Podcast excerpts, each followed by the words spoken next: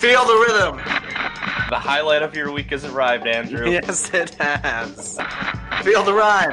I don't know how to say your Instagram handle, so I'm not even gonna try. Get on up. It's 11 o'clock on a Saturday. We all know what that means. That you're probably keeping me from watching a Liverpool game. Yep. It's podcast time.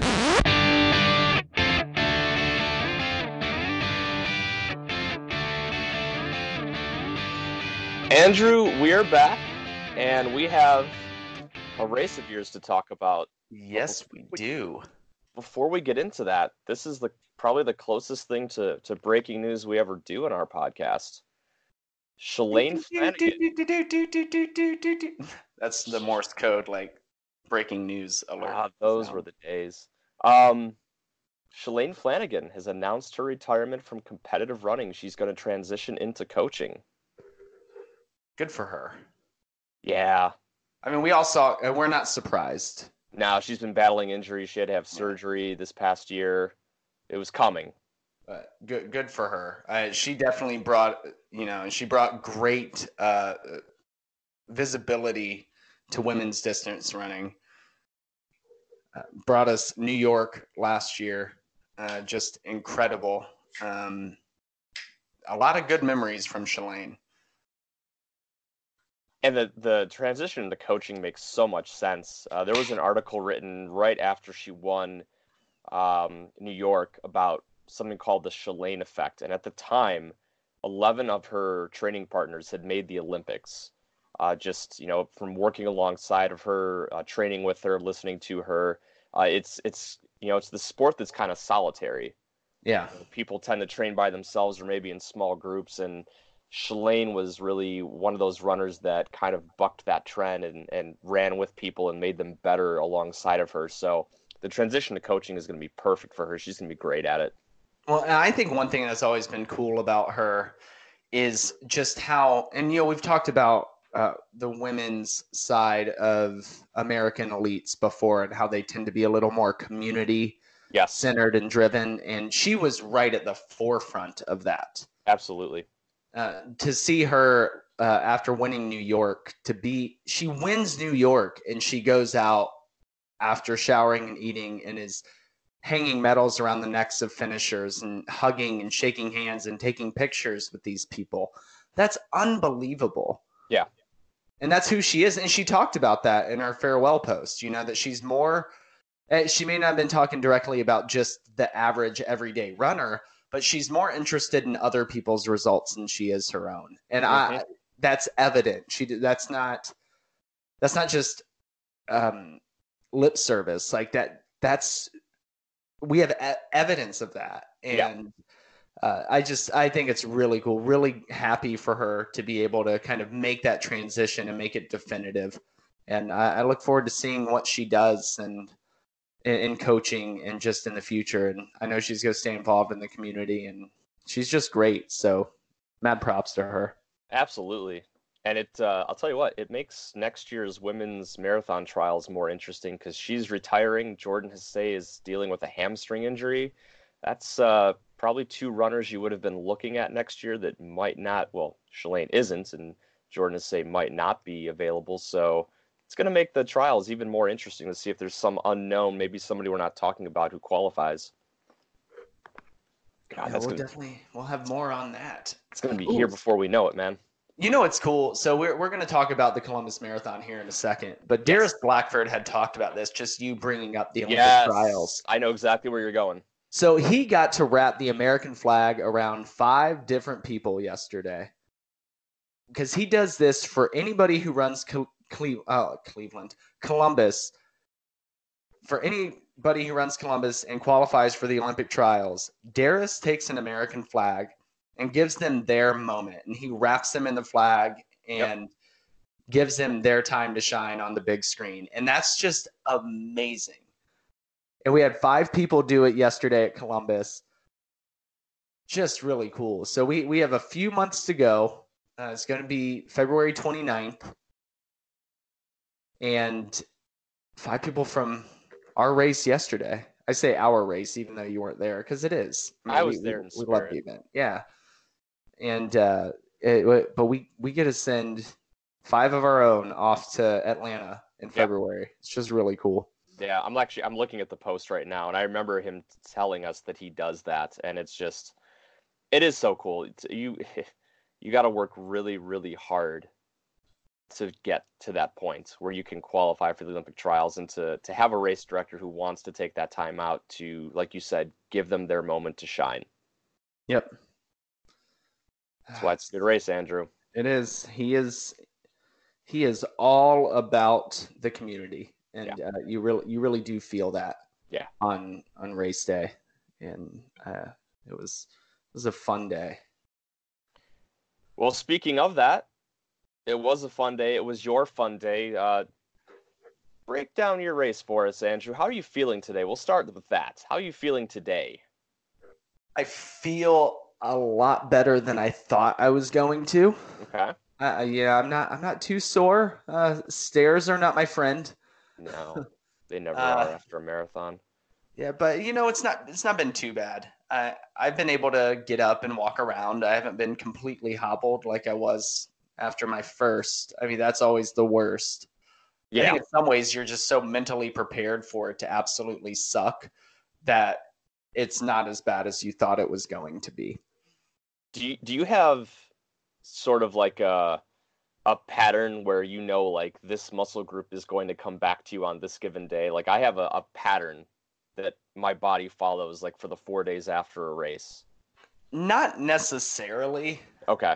That I not not at least that I I don't know that I've ever been that conscious about it because I take a we're gonna go into we're gonna talk about recovery. we're, we're kind of inadvertently changing around the uh, our little outline here, but uh, yeah, I with the mandatory time off that I take, I don't Mhm. think I pay too much attention to it as long Okay. as it's nothing that's out of the ordinary and nothing that's like oh my god that's something I need to be concerned about when I get back to running Right. if it's just soreness, you know, I, I just ran 26.2 miles. I'm going to be sore and I don't really care where it's sore. As long as it's not that, you know, pain that's like, oh my gosh, that's that's something I need to be wary of as I begin to get Mhm. back into running. I, I don't know that I really even pay attention to it. It's either I'm moving well or I'm not. Right. And I'm, I'm moving okay today. So I'm I'm happy with that. But you wanted me to break down the race a little bit. Yeah, yeah. Walk us through walk us through how your race went because I was tracking you from home, and uh, you got off to a, a pretty speedy start. I did. I did. I you know, I didn't this was a, a, weird it's been you know, we've talked about it ad nauseum uh, on this podcast, the season of running I've been in. And when I was struggling to get in some of those long runs over the hotter weeks and months of summer, I kind of dialed back my training to more of a beginner type training plan since it had been so long. Right. So I, I didn't really have maybe the speed work and the tempo workouts that I would normally have put in. And I'm okay with that. I'm not anything I say today that sounds like any kind of regret. It's not regret. I'm I'm 100% happy with how yesterday went. But I could definitely feel I got off to the start that I did. I knew that I could run the pace I was running. I, I lined up with a 310 group, which is about 715. I think it's 712 to 715 per mile. And I really wanted to take down my family record, which my brother set in 2015, which was 311 and change. So I kind of set that as my time goal. And I lined up with that group and I, I went out with them and we I mean we we were knocking it knocking it off pretty even and pretty quickly. It was it felt good. I uh, I got to see my whole family was down there. Uh, my my wife, son, brother, sister in law, nephew. They were downtown, and I got to see them at three different spots in the first half of the course, which was just amazing. And I knew that my brother, who I was trying to take down his PR, uh, I knew that he was rooting for me to do it, and I knew that I knew that I looked strong, and I knew what he was thinking when that group had me at the front of it and was passing them and getting high fives from my nephew and son. He was like, "Oh my gosh, he's going to take down my PR." I know what he was thinking, and he wants me to. I mean, Yeah. it's that's what's funny about running, kind of the Shalane effect. it, you kind of you want people to beat you. Yeah, Like, there like, is there's you work something to hard. that. You work hard for what you get, but that's just it. You work hard, and if somebody else goes out there and betters you, good for them. Yeah. Like I remember when my buddy Matt at work ran his first full at Akron last year. He like I'm 31707 is my PR. Uh and he was coming down market, which is about a mile out of the finish line at Akron. And he was I'm trying to do the math in my head, but I so badly wanted him to get me. And I think he missed me by like 30 seconds or something. And when he crossed the finish and I saw he just missed me, I was so bummed. Like I wanted him to beat me. It's just funny how running works.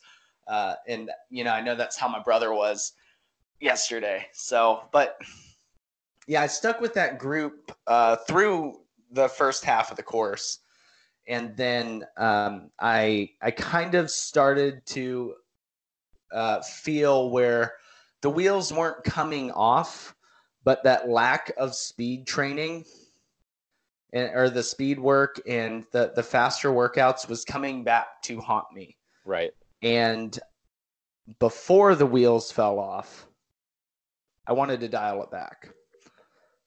I did not want to go through slogging the final 10 or 11 miles of the race. Once I started Yeah. to kind of feel that, I was like, hey, you know what? It's been a long road back here. Let's enjoy this moment Yeah. there's and i you know i have no regrets about dialing it back i have no regrets about going out with that pace group i mean clearly i was capable of running with them uh, I, I felt good even when i dropped off of them i could just you know you could start you you know when the wall is about to hit Yes. All And- too well. yeah. So instead of trying to run to and through that wall, I, I just I brought it back and uh, I, I let the pace group go. Uh, and I, I didn't get down on myself, even as the pace group got out of sight. I did not get down on myself. I just kept reminding myself of where I was. Uh, you know, two and a half years ago, I finished my last full, and then 22 days ago, I had completed Akron Right. and and here I was doing this and racing it this time instead of using it as a training run like I did at Akron. And I I left everything out there that I had. And I just kind of kept telling myself that like you, you, you left it out here. You didn't come in and go, ah, I don't know what I'm going to be capable of doing today. Let's just take it easy and have fun. That's not what I did. I, I went out and I I gave myself an audacious time goal to go after. Uh, but I I enjoyed. I made sure to enjoy all 26.2 miles, not just 20 of them, and hate the final 10k. Right. So I, I as I was I was typing up a recap of the race yesterday, and I, I kind of realized something. And I think as you know, runners, sometimes we can we can forget this. We we talked we've talked before about how you need to go into a race with a with different kind of tiers of goals. You know, you Yeah. start with your A goal, your B goal, C goal. Well, I realized my A goal is going to be the same for every race.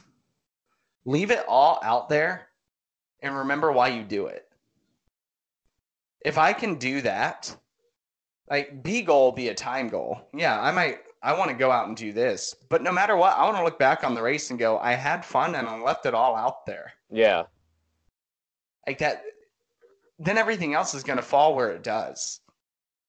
Something can happen during a race that knocks you off your PR, whether it's a shoe coming untied or GI issues or whatever it may be, cramping. I mean, we, we all know it all too well. We've all been there. Mm-hmm. And it only takes one moment to knock you off a PR. That's never going to be my A goal ever again. It's just not, I don't think it's where I'm ever going to be as a runner again. I don't want to get too wrapped up in those, you know, we keep calling them external goals. I don't want to get so wrapped up in those that I forget why I do it. If I give my best and I have fun the whole way, I'm going to be happy no matter what the time is. Well, I think something that's so important about what you're saying is that you know you you and I talked last week, and you you had thought for a while about really hammering a really hard pace just because of how you felt.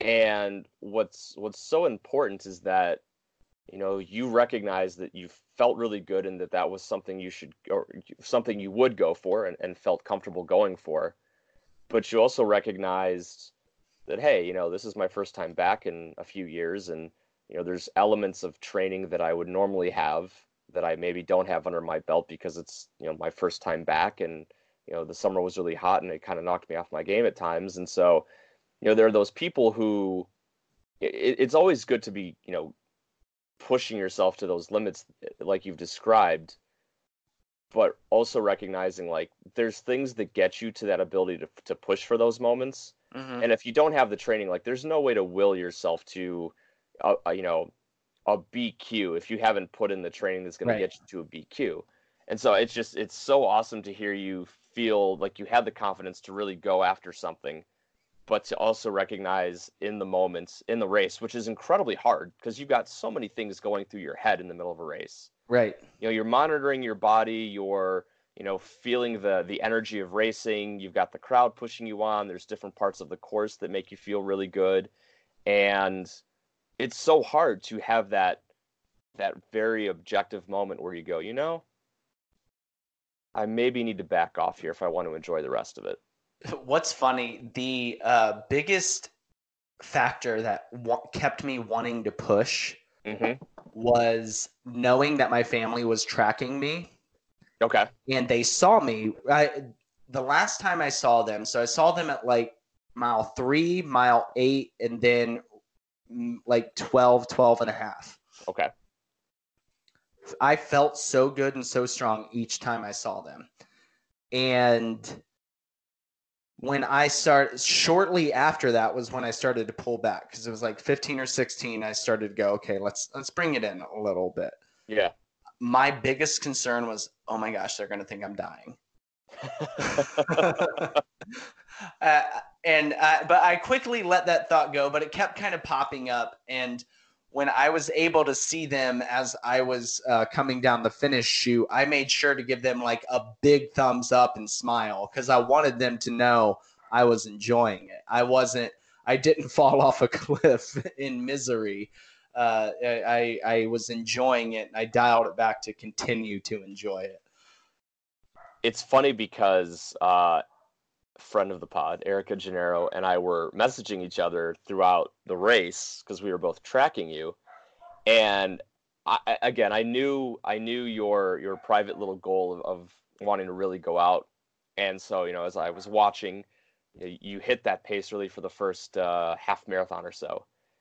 And then I was waiting to kind of see because I, I knew like that last mile of the half marathon is all uphill, so that slows people down a little bit. And then you hit, you know, the the Ohio State's campus, and we talked about that last week, how the the energy gets kind of sucked out a little bit. And I saw that you'd slow down, and it was just okay. Like, did that happen because he went out too hard? Did it happen because the course got to him?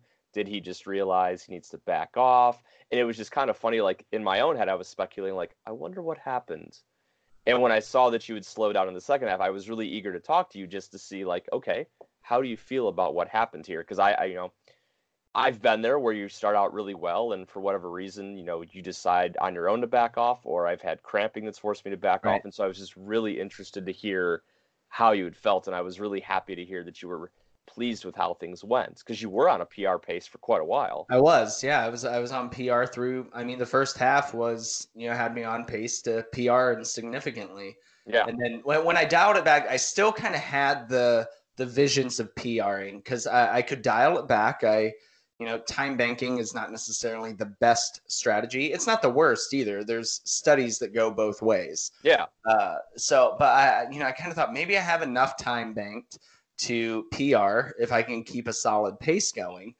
Uh, but I, you know, I just really, I think what benefited me was when I really realized that wasn't going to happen. And I was able to kind of admit that to myself without feeling down on myself. right. Uh, I, I was able to go, you know what? It's not going to happen today. And that's fine. You're still going. I ran my second fastest full marathon. Which is an accomplishment. It that's is. Like, that's not a minor accomplishment. No, well, and you know, I think one problem is when you, yeah, uh, uh, three years ago, what, three years ago. Um, I was, you know, that's when I had gone out and I really wanted to qualify for Boston. I got so wrapped up in time and, you know, gotta, I had to break 305 and, you know, I had these visions of that. To, I, I almost had like this, um, I, I couldn't really keep in context that 317 is a fast marathon time. It Yeah. seemed slow to me because I was going after something else. And there was almost this anxiety I had about not being able to call myself a Boston qualifier. 321 is still a fast marathon time.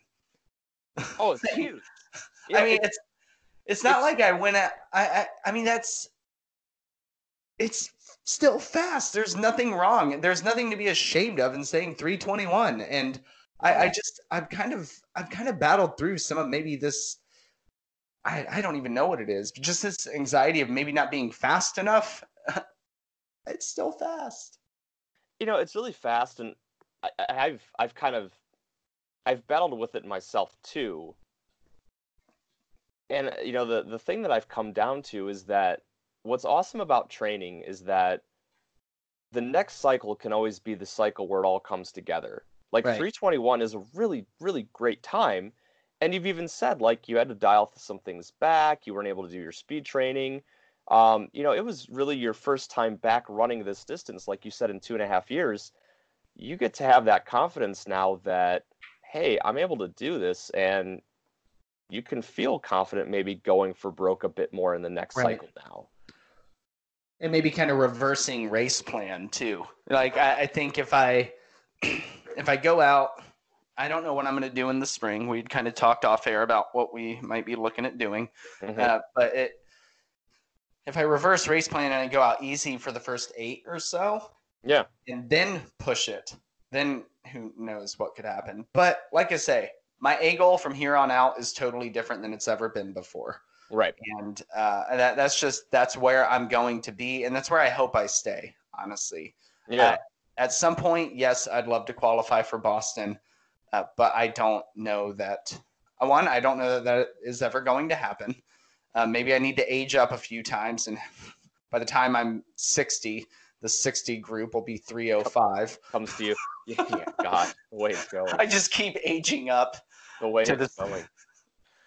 Um, but yeah, no, it was it was good stuff yesterday. I, I was very very pleased. The Angel Mile, as always. Uh, you know, just to talk about that for one quick second.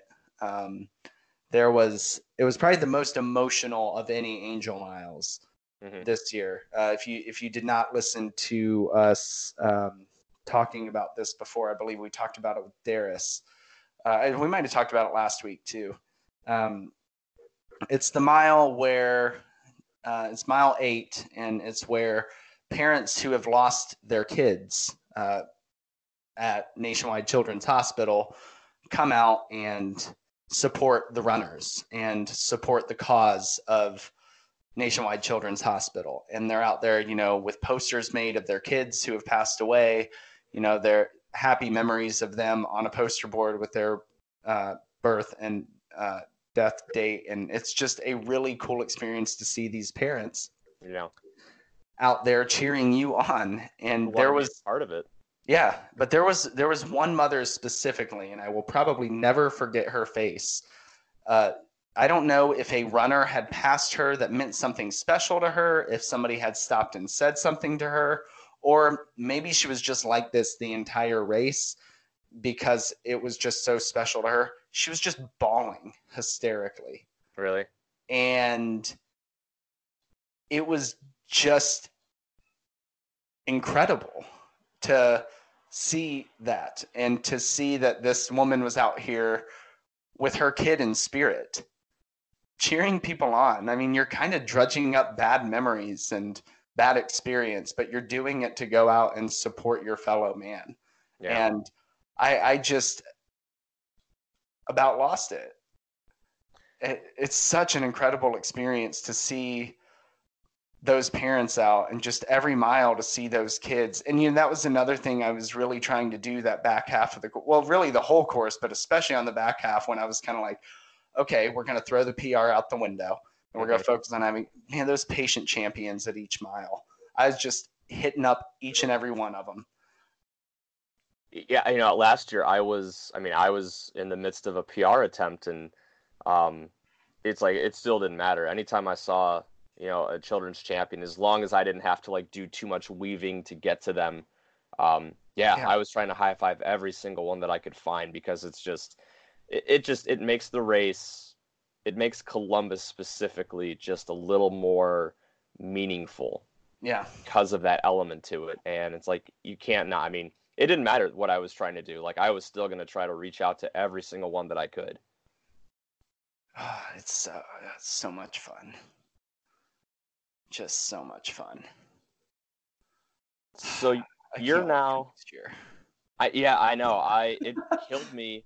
I was on Facebook before I got on with you, and it uh, what popped up were the pictures of me from last year after the race, and uh, God, I, you know, my, my next year's still a little up in the air because I'm I'm I'm playing it by ear right now. I'm just kind of seeing where I'm at, and um, you know, I'm gonna start pushing when I feel I'm ready to push. My body has so far felt pretty good but you know it's like i'm not going to commit to anything until i really feel like i'm capable of committing to it but i Right. would uh, i would love i would absolutely love to run columbus again Um, I did want to shout out uh, one friend and listener of our pod that we have. There's so many to shout out from this weekend, but this was extra special. Uh, Keegan Gallagher, who is one of our uh, followers on Instagram and loyal listener of the show. I've never met Keenan in person. Uh, I don't think I had actually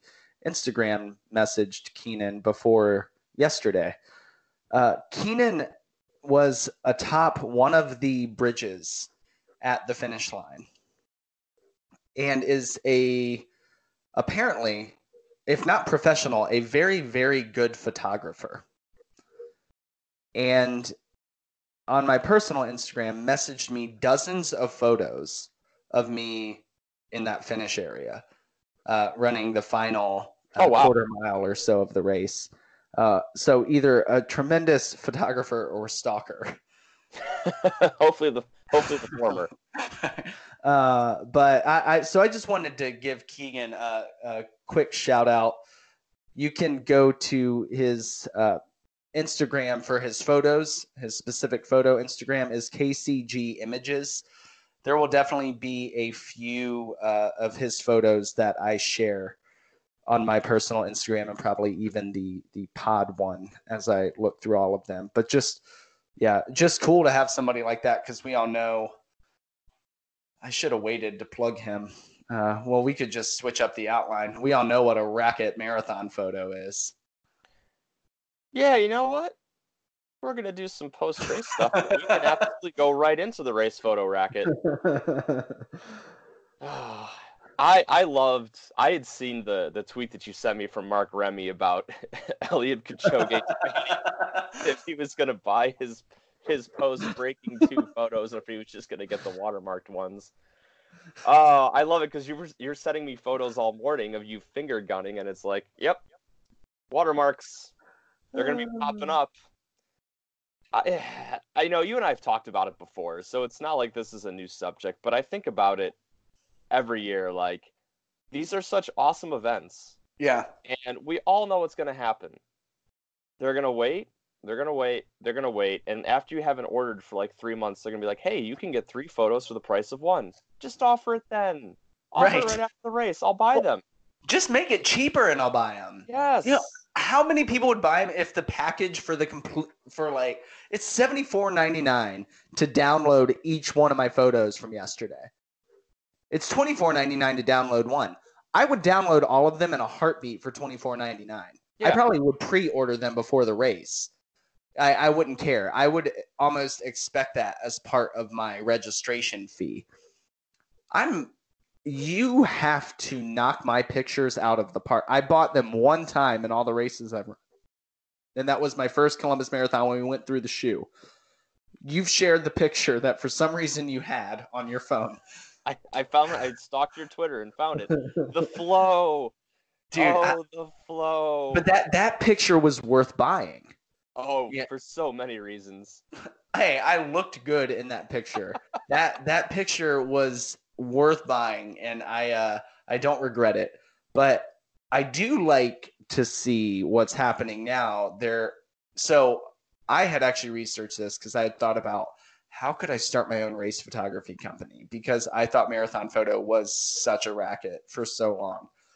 Well, apparently, about eight years ago, MarathonFoto had issued or had filed for a patent on software Okay. that scans your bib Okay. and places the photo into its own individual photo based off of your bib number. Okay. So here we are, uh, about a year ago. uh, So about seven years later, after the patent was filed, uh, you're starting to see free photo companies come into the fold. I don't know if you have noticed that at certain races. Akron did it. Hall of Fame does it. The patent has now expired. Ah. So, I believe we will see the tables turn towards a much better value in race photography because MarathonFoto, I, I just can't buy them. And I have. Do you have an issue with people sharing the watermarked images? Hell no. Good. Me neither. Hell no. I, I like you. I bought them once, and it was for Cleveland last year. You know, my big breakthrough marathon, and I I did what I you know said I do. I waited until I could get three for the price of one, and then I did it. Um, but what's funny actually is like if you look at all of my social media, I have the same profile picture, and it is a picture of me um, racing the Towpath 1010 from last June, and they don't always have photographers there, but they happen to have photographers at that particular race, and they just post all the photos on a Flickr stream, and you can go in and uh, download them free of charge whenever you want. And that's the one race that I've run where I finished top three, and it's like, yeah, I want a race of, you know, I want a picture of me doing that, and it's a decent photo. So it just, I hope that more companies are coming along, like you said, where it's going to be more accessible because it's such um, it's such a scam. And when you run Mhm. and when you build up for these races, and you know some of them are incredibly meaningful, it's nice to have memories of them. And you know what? If Yeah. I need to do it with a photo with a watermarked photo in the meantime, I don't care. Everybody knows. Well, it's.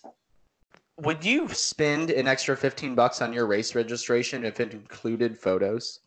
Depending on how many, yeah. Like a bigger race like Cleveland, where I know they're going to probably snap, you know, eight to ten to twelve, maybe. Yeah, Yeah. fifteen bucks is nothing. Yeah. Um, and that's funny. 'cause, like you wonder if you wonder if you would almost get more people buying the photos if there was just that um that upfront but lesser charge. Right. Well, and that's why it's just like twenty four ninety nine. I bet MarathonFoto would make way more money than they do charging seventy four ninety nine. Yeah, I'd love to know what the breakdown on that is, like Uh, business wise. It, it just it would have to be. I I- mean they would people would never complain. MarathonFoto is a negative thing to talk about in the running community for the most Right. part. Everybody views it as a scam. Uh, Well, that at least that I know. Well, like I think about so I think about the amounts. You know, twenty-four dollars is basically what I spend to tank up once.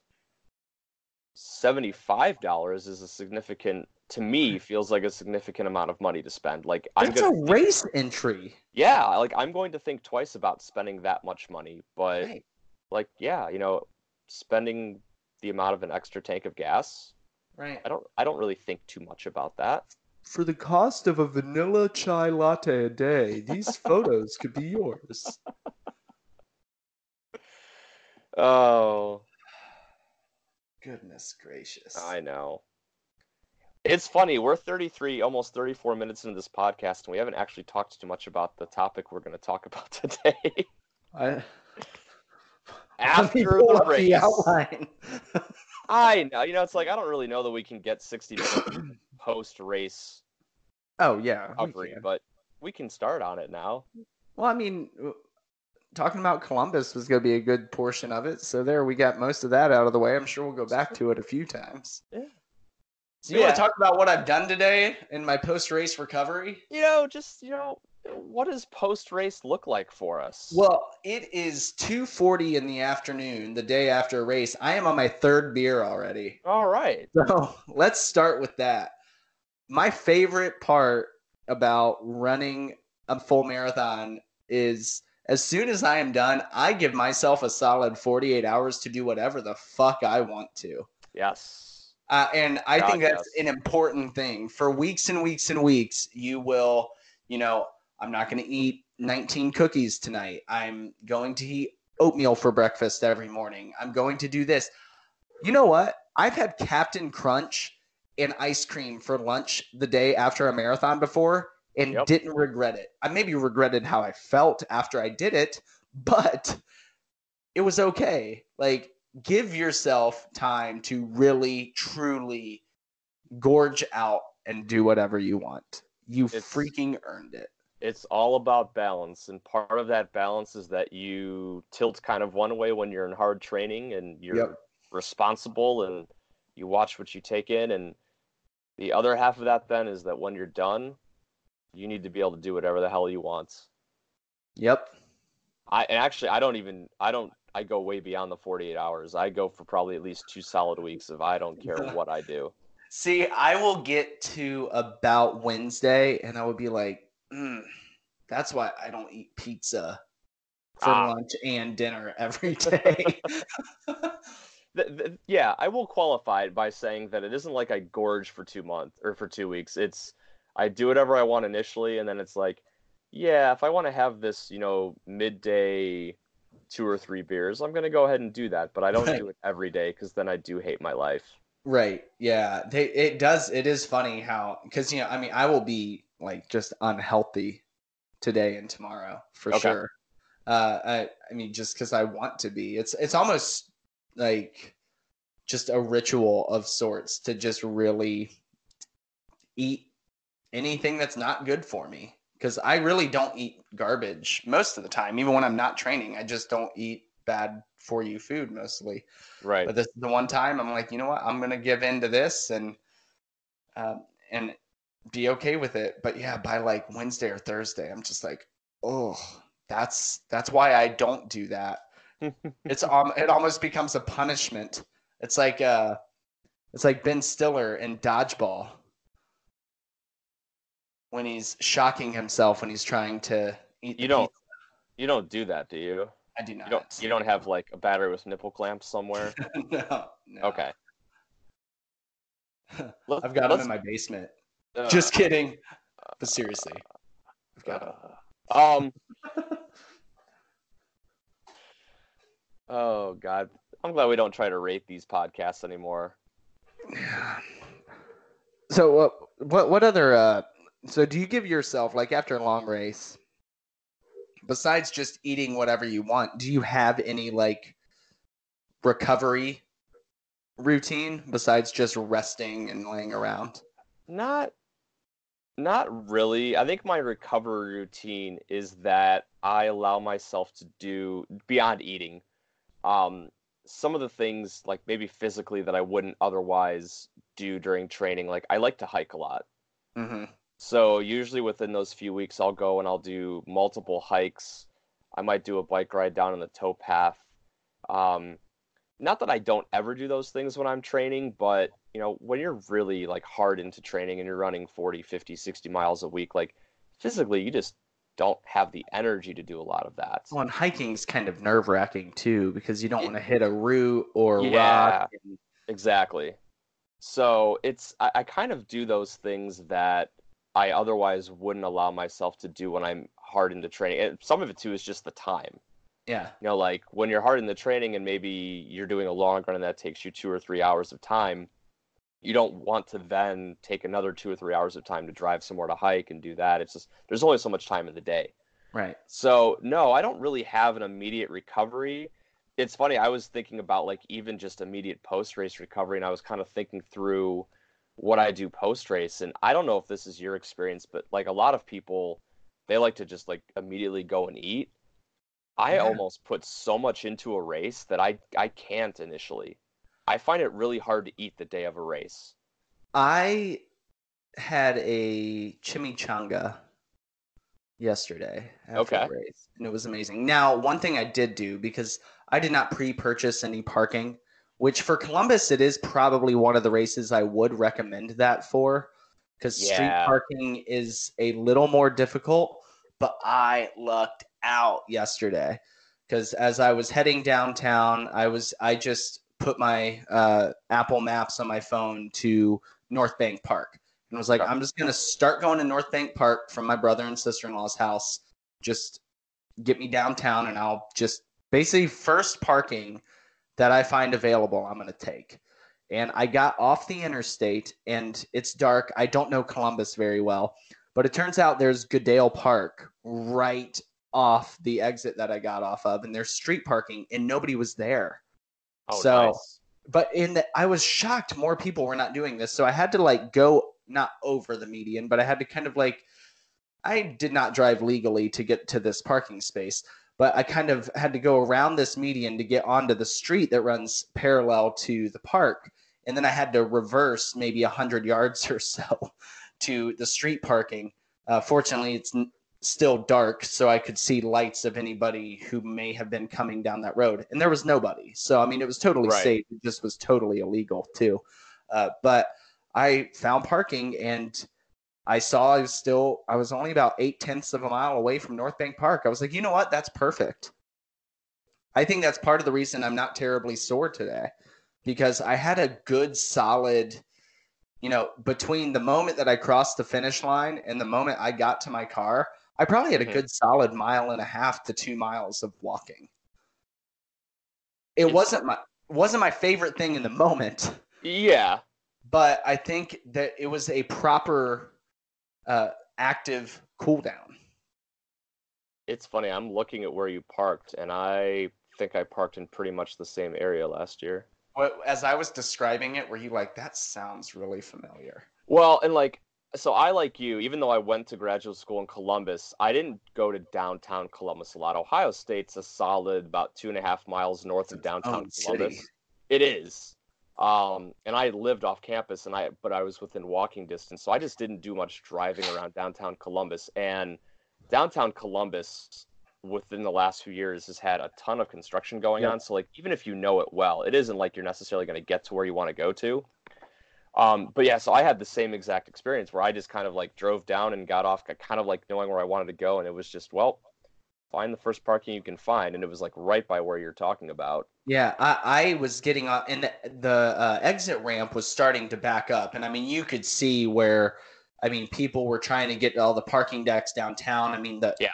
the the cross street that the exit was for. I mean, it was backed up forever, and I was like, Mhm. I'm not, I'm not fucking with that right now. Like, Yeah. I'd rather walk. Yeah. I have more anxiety as a person sitting still than I do adding an extra quarter mile of walking each way.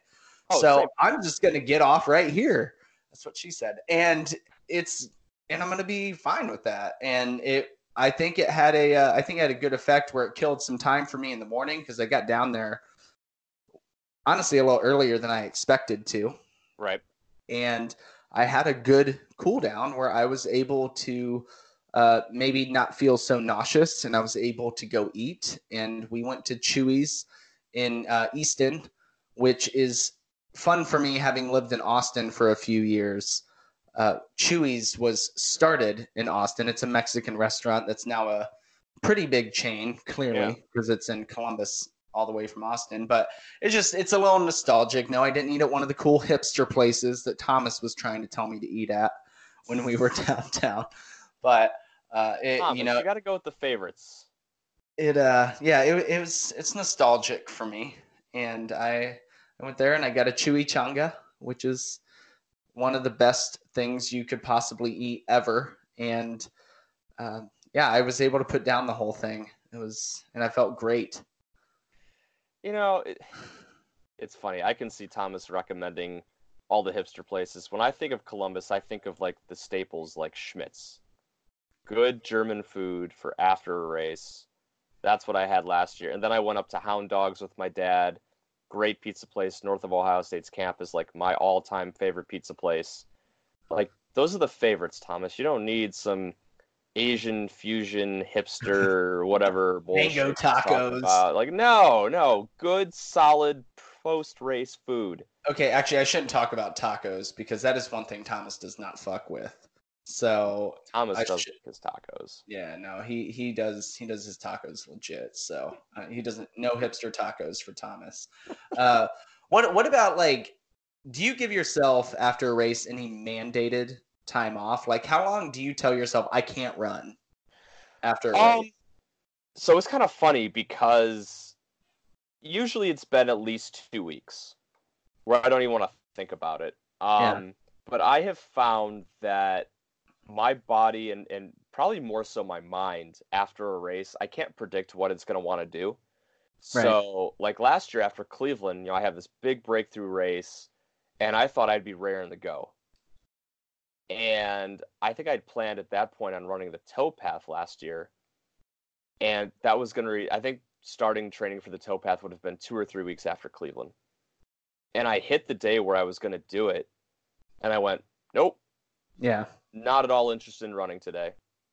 And it's like if I'm at that point, like if I'm not all in on something, I'm not even going to try. Like training's got to be something you're all in on.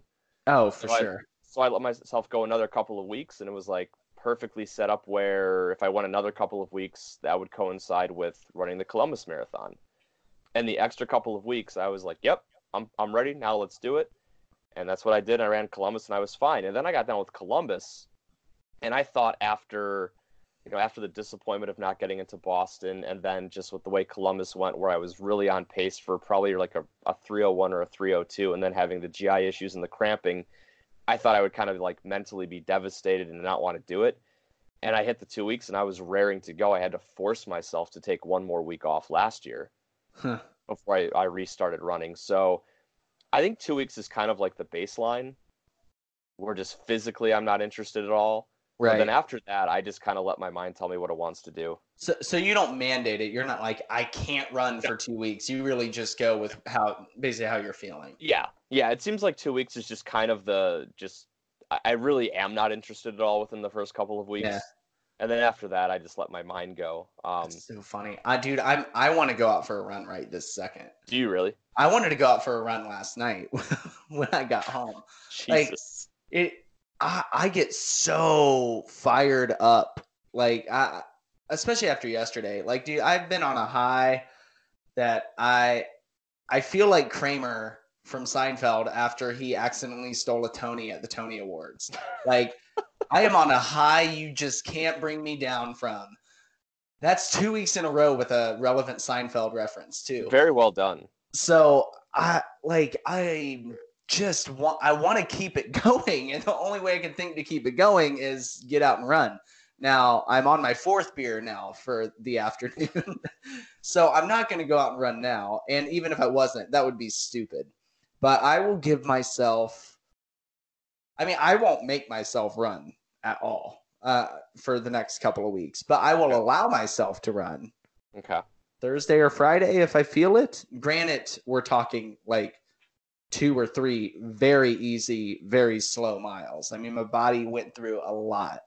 Uh, but with how I feel right now, not being too sore, I think I could see myself going out Thursday or Friday for a couple very, very easy miles. Kind of stretch it out, get that blood moving, get some of those toxins out of my legs. Right. Um, like I look forward. I think the hardest part of that is dialing it back because there is such a high that you're on. And you're still in shape. Yeah. Like you're still in really good marathon shape. Um, but I think one way I kind of temper that is right now. I'm looking at spring races. Yeah.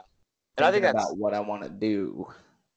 and I think you know so that that brings me to the next question I was going to ask you was do you, how far out do you plan? Like do you get done with the race and you know what you're doing or is it sort of like do you play it by ear based on how the race went? How do you determine that? I have been so bland in my marathon decision making, like which races I'm going to run. Mhm. because it's I mean it's basically Cleveland, Akron, Columbus have Okay. been those but I'm dude, I'm itching to mix it up. Yeah, and so- too. I've kind of been going through what I would like the next year to look like. And uh, I've, I've been thinking about, you know, I really enjoyed running Akron a couple weeks ago and then running Mm-hmm. Columbus this weekend. Okay. I, I just I thought that was it was a lot of fun. And I think it's cool to be able to say I ran two marathons in 22 days. Oh, for sure. I think there there's just something really awesome about that. So I'm kind of thinking about a similar uh, concept for next year. I don't know that I would do two fulls in the spring because the winter is naturally going to have fewer miles, Right. uh, just because it's winter in Ohio. Uh, but I, I'm thinking a spring race, and then I think I would like to race Columbus again next year. Uh, my brother has been reinvigorated and inspired by uh, spectating yesterday that he's already decided he is going to run Columbus again next year, make have his comeback race. So uh, that means I'm going to do it too, and we will probably run most of it together, hopefully, and maybe both Right. PR. Uh, but then I, I kind of want to do Las Vegas Oh. in November because it is the day before my birthday next year. It's the day after my birthday this year. I and this all came up because I saw on Twitter and I was like, "Oh my gosh, it's on the 15th of November this year. That means next year it's going to be on my birthday." Well, next year is a leap year. So, it skips my birthday and my birthday will be the day after the race, but uh yeah, I think I might do that. Just kind of as like a cool down, not go out and race it, just go out and run it, kind of like I did Akron. Because you know we're talking three to four weeks after racing a full in Columbus. It's not going to be pretty, but, but if I just go out to have fun, Yeah. Um, but yeah, I, I always get these like visions of grandeur. Not that they ever actually amount to anything, but my mm-hmm. mind just kind of runs wild after a race. So I, I wouldn't say I plan anything. I just kind of get these ideas for what I would like to do. And then uh, usually I wait until the last possible second when uh, registration costs are at their absolute highest and I register for for a race. I got to stop doing that. You know, I used to I used to be really big into registering early and saving money, but since I've dealt with some injuries, it's like, you know, I'd rather I'd rather go out and spend maybe a little bit more as opposed to spending less but then maybe not being able to run the race.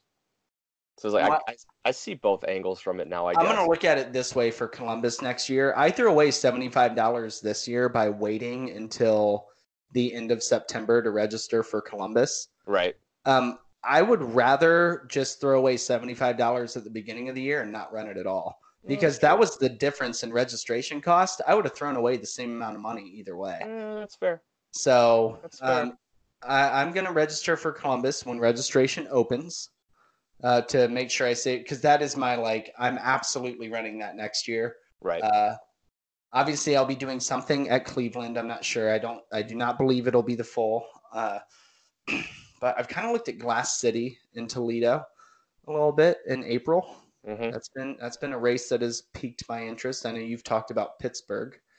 Yeah. I've got the map So- hanging up on my mirror as motivation. Ooh, so yeah, Yeah. you're you're all but decided there. I think so. It's it's I'm still playing it by by ear.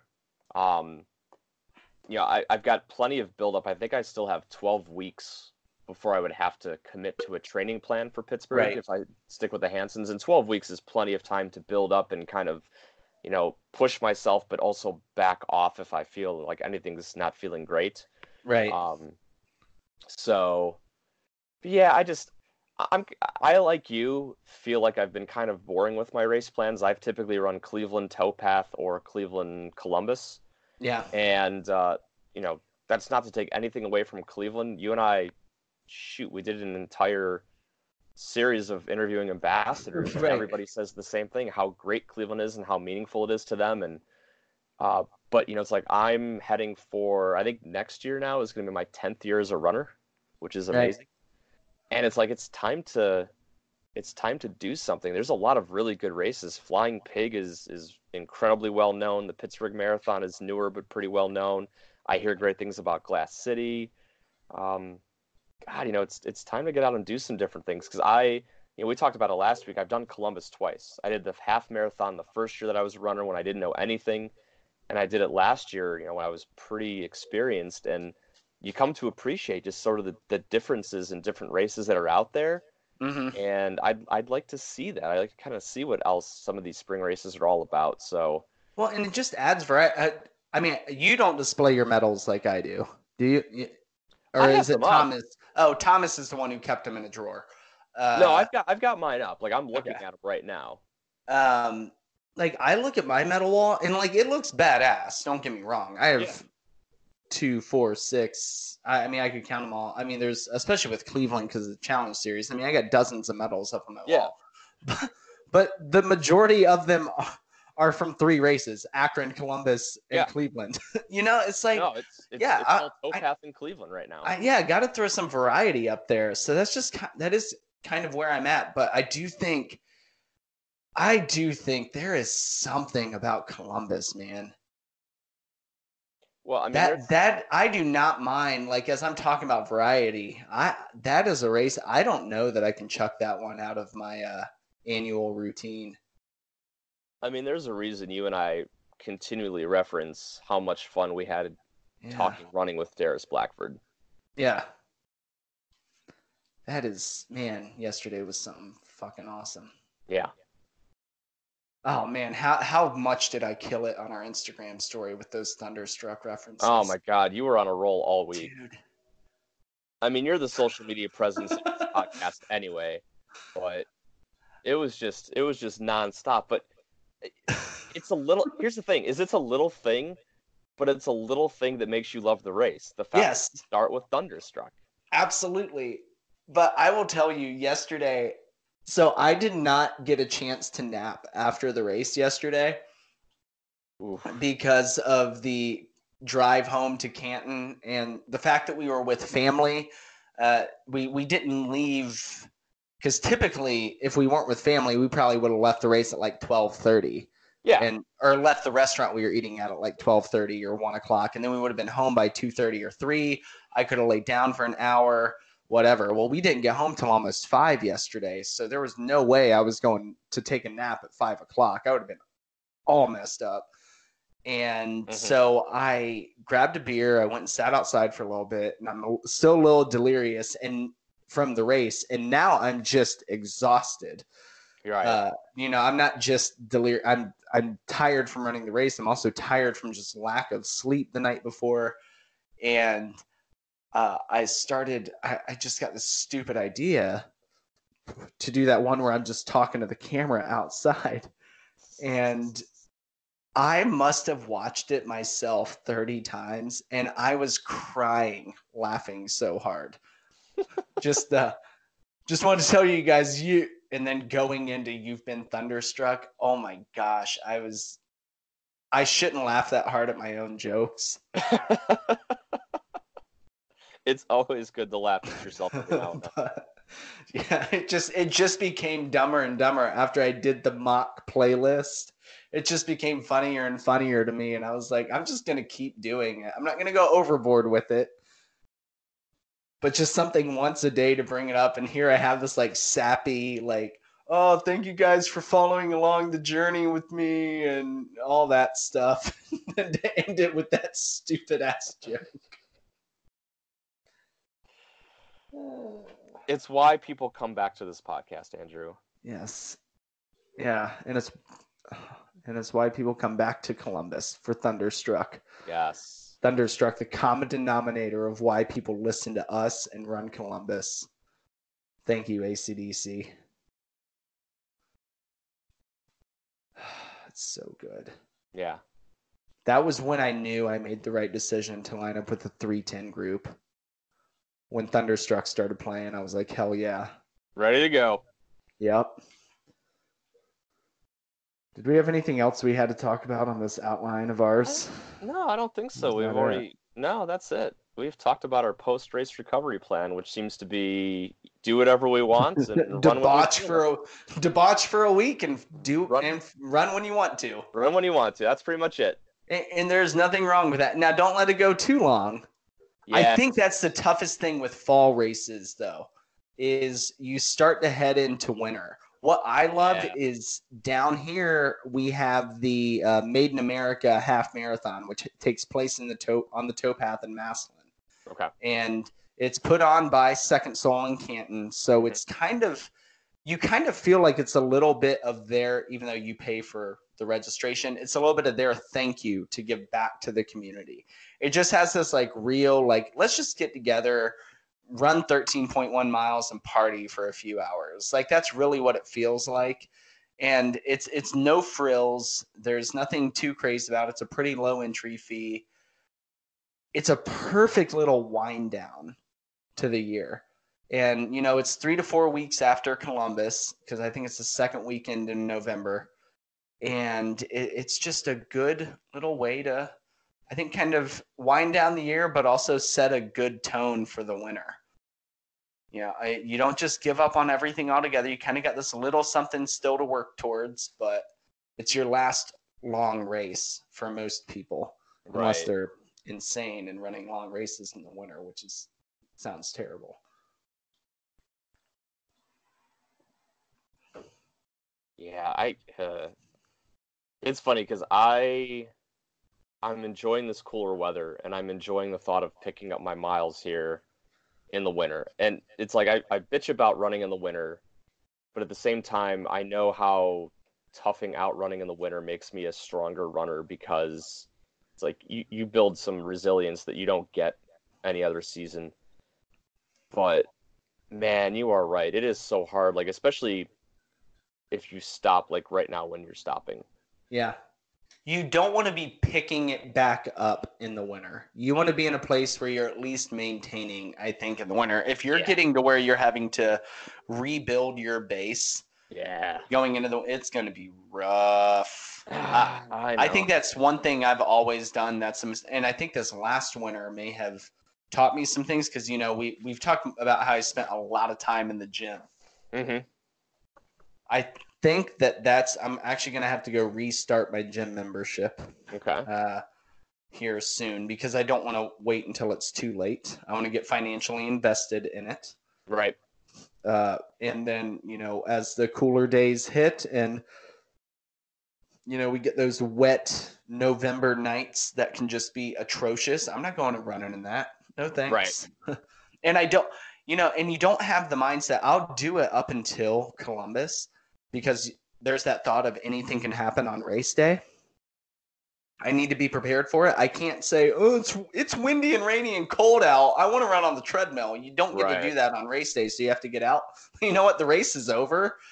If I don't want to run in the weather that's outside, I'm not going to. There's no need to push myself through it. Exactly.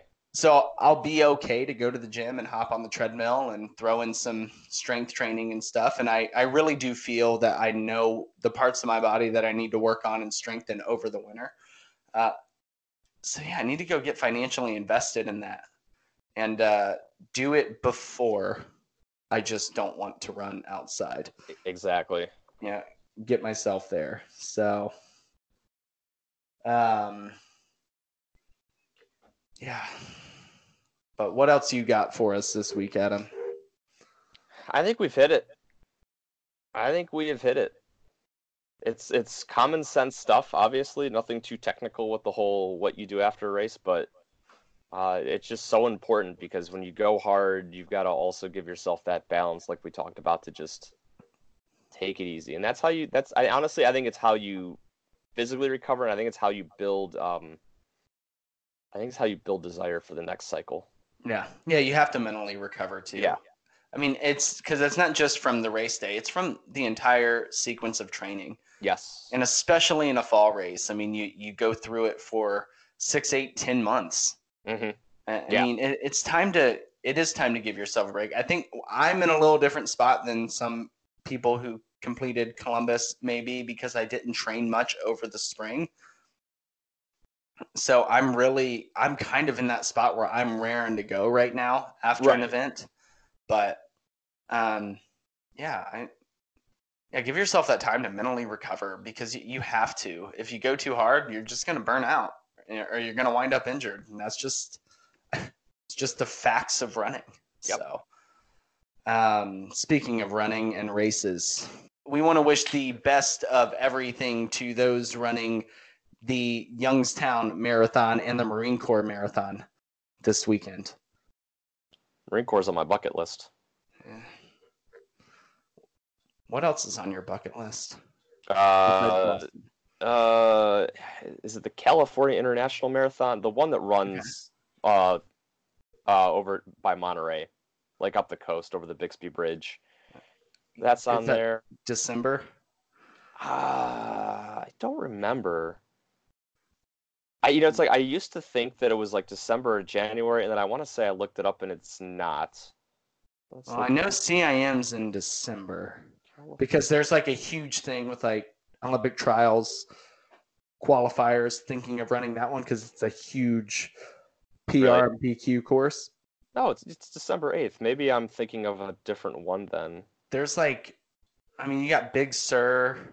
Maybe it's maybe Big Sur's. Oh yeah, California International is Sacramento, so I'm thinking of a different one. Okay. Maybe it is the Big Sur.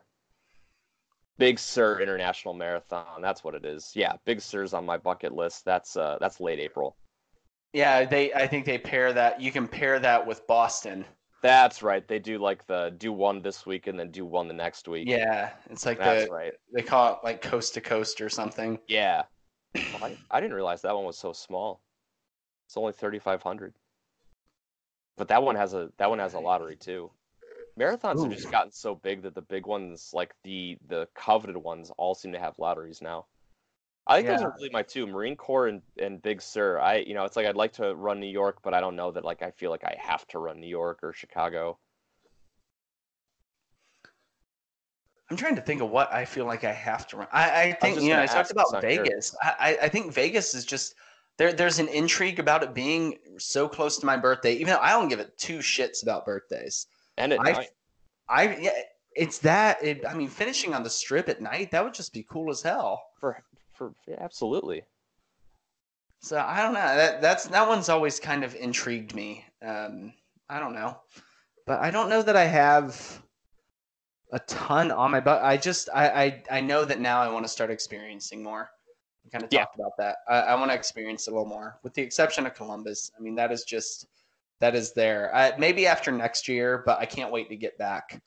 Right at this point, maybe after next year, I'll, I'll mix up the fall a little bit more. But I'm gonna, I'm definitely gonna start mixing up the spring. So again, this weekend, best of luck to Y Town runners, Marine Corps runners, uh, Marine Corps runners. Adam is jealous of you if you didn't. Very much so. So, well, it's that time again. Time, Time to to sign s- off. Time to sign off and say goodbye. Uh, please, if you are listening to this and you enjoy this, uh, feel free to go rate us on your favorite podcasting app. Uh, rating us, giving us reviews, sharing us, that always helps. You can also follow us on Instagram and Facebook and our barely existent Twitter. Oh, poor Twitter. Poor Twitter. We're more active on that on our personal accounts, but uh, So yeah, ra- rating us and uh, giving us reviews on your favorite podcasting app. That's going to help us grab more listeners and maybe make an impact on them as much as possible. Oh, damn it! This is going to take us a quick second. This is one thing I wanted to talk about real quick, Mhm. and it's going to be quick. It's going to be fast. I promise. Um, it was you brought up Erica Gennaro um, Yes. a couple times today. Well, she messaged our Instagram, and feel free to message our Instagram whenever you want. We've already had somebody recommend a race for us to run next spring, which is impossible because I'll be on a cruise. But uh, Erica had messaged us a funny story. Well, it's not really funny, but I want to get your thoughts on it. I don't know if you scrolled through our Instagram messages and read this or not. I don't. I did not. I Okay. scrolled through them, but I had not seen this. All right. So at Chicago, some guy told me he hid in a porta potty for the oh, entire Oh, she morning. told me about this. so he could one be warm and two have constant access to a bathroom without waiting in line.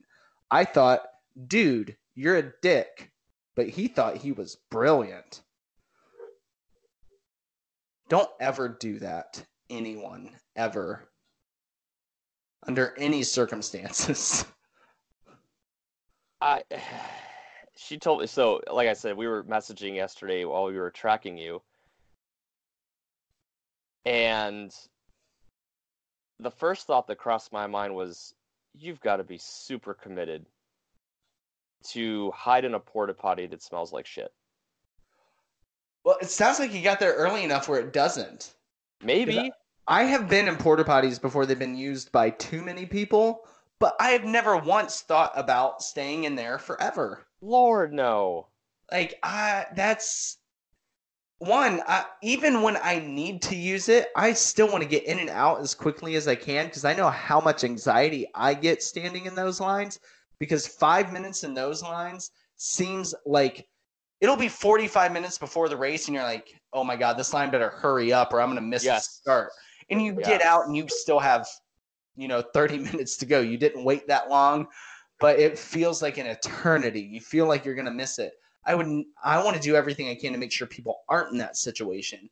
And this motherfucker's just in there hanging out. And then he wants to go like Uh, apparently like show his size off to Erica, who's married by the way, and like act like he's super cool. What an idiot. Yes. Yes. I just I don't know what that dude looks like, but I guarantee you he looks like somebody you want to punch. Uh, And I'm not a violent person. I I just I struggle to I struggle to think about the thought process. That guy wears the shirt of the race he's running. There is no doubt about that. Oh my god. I,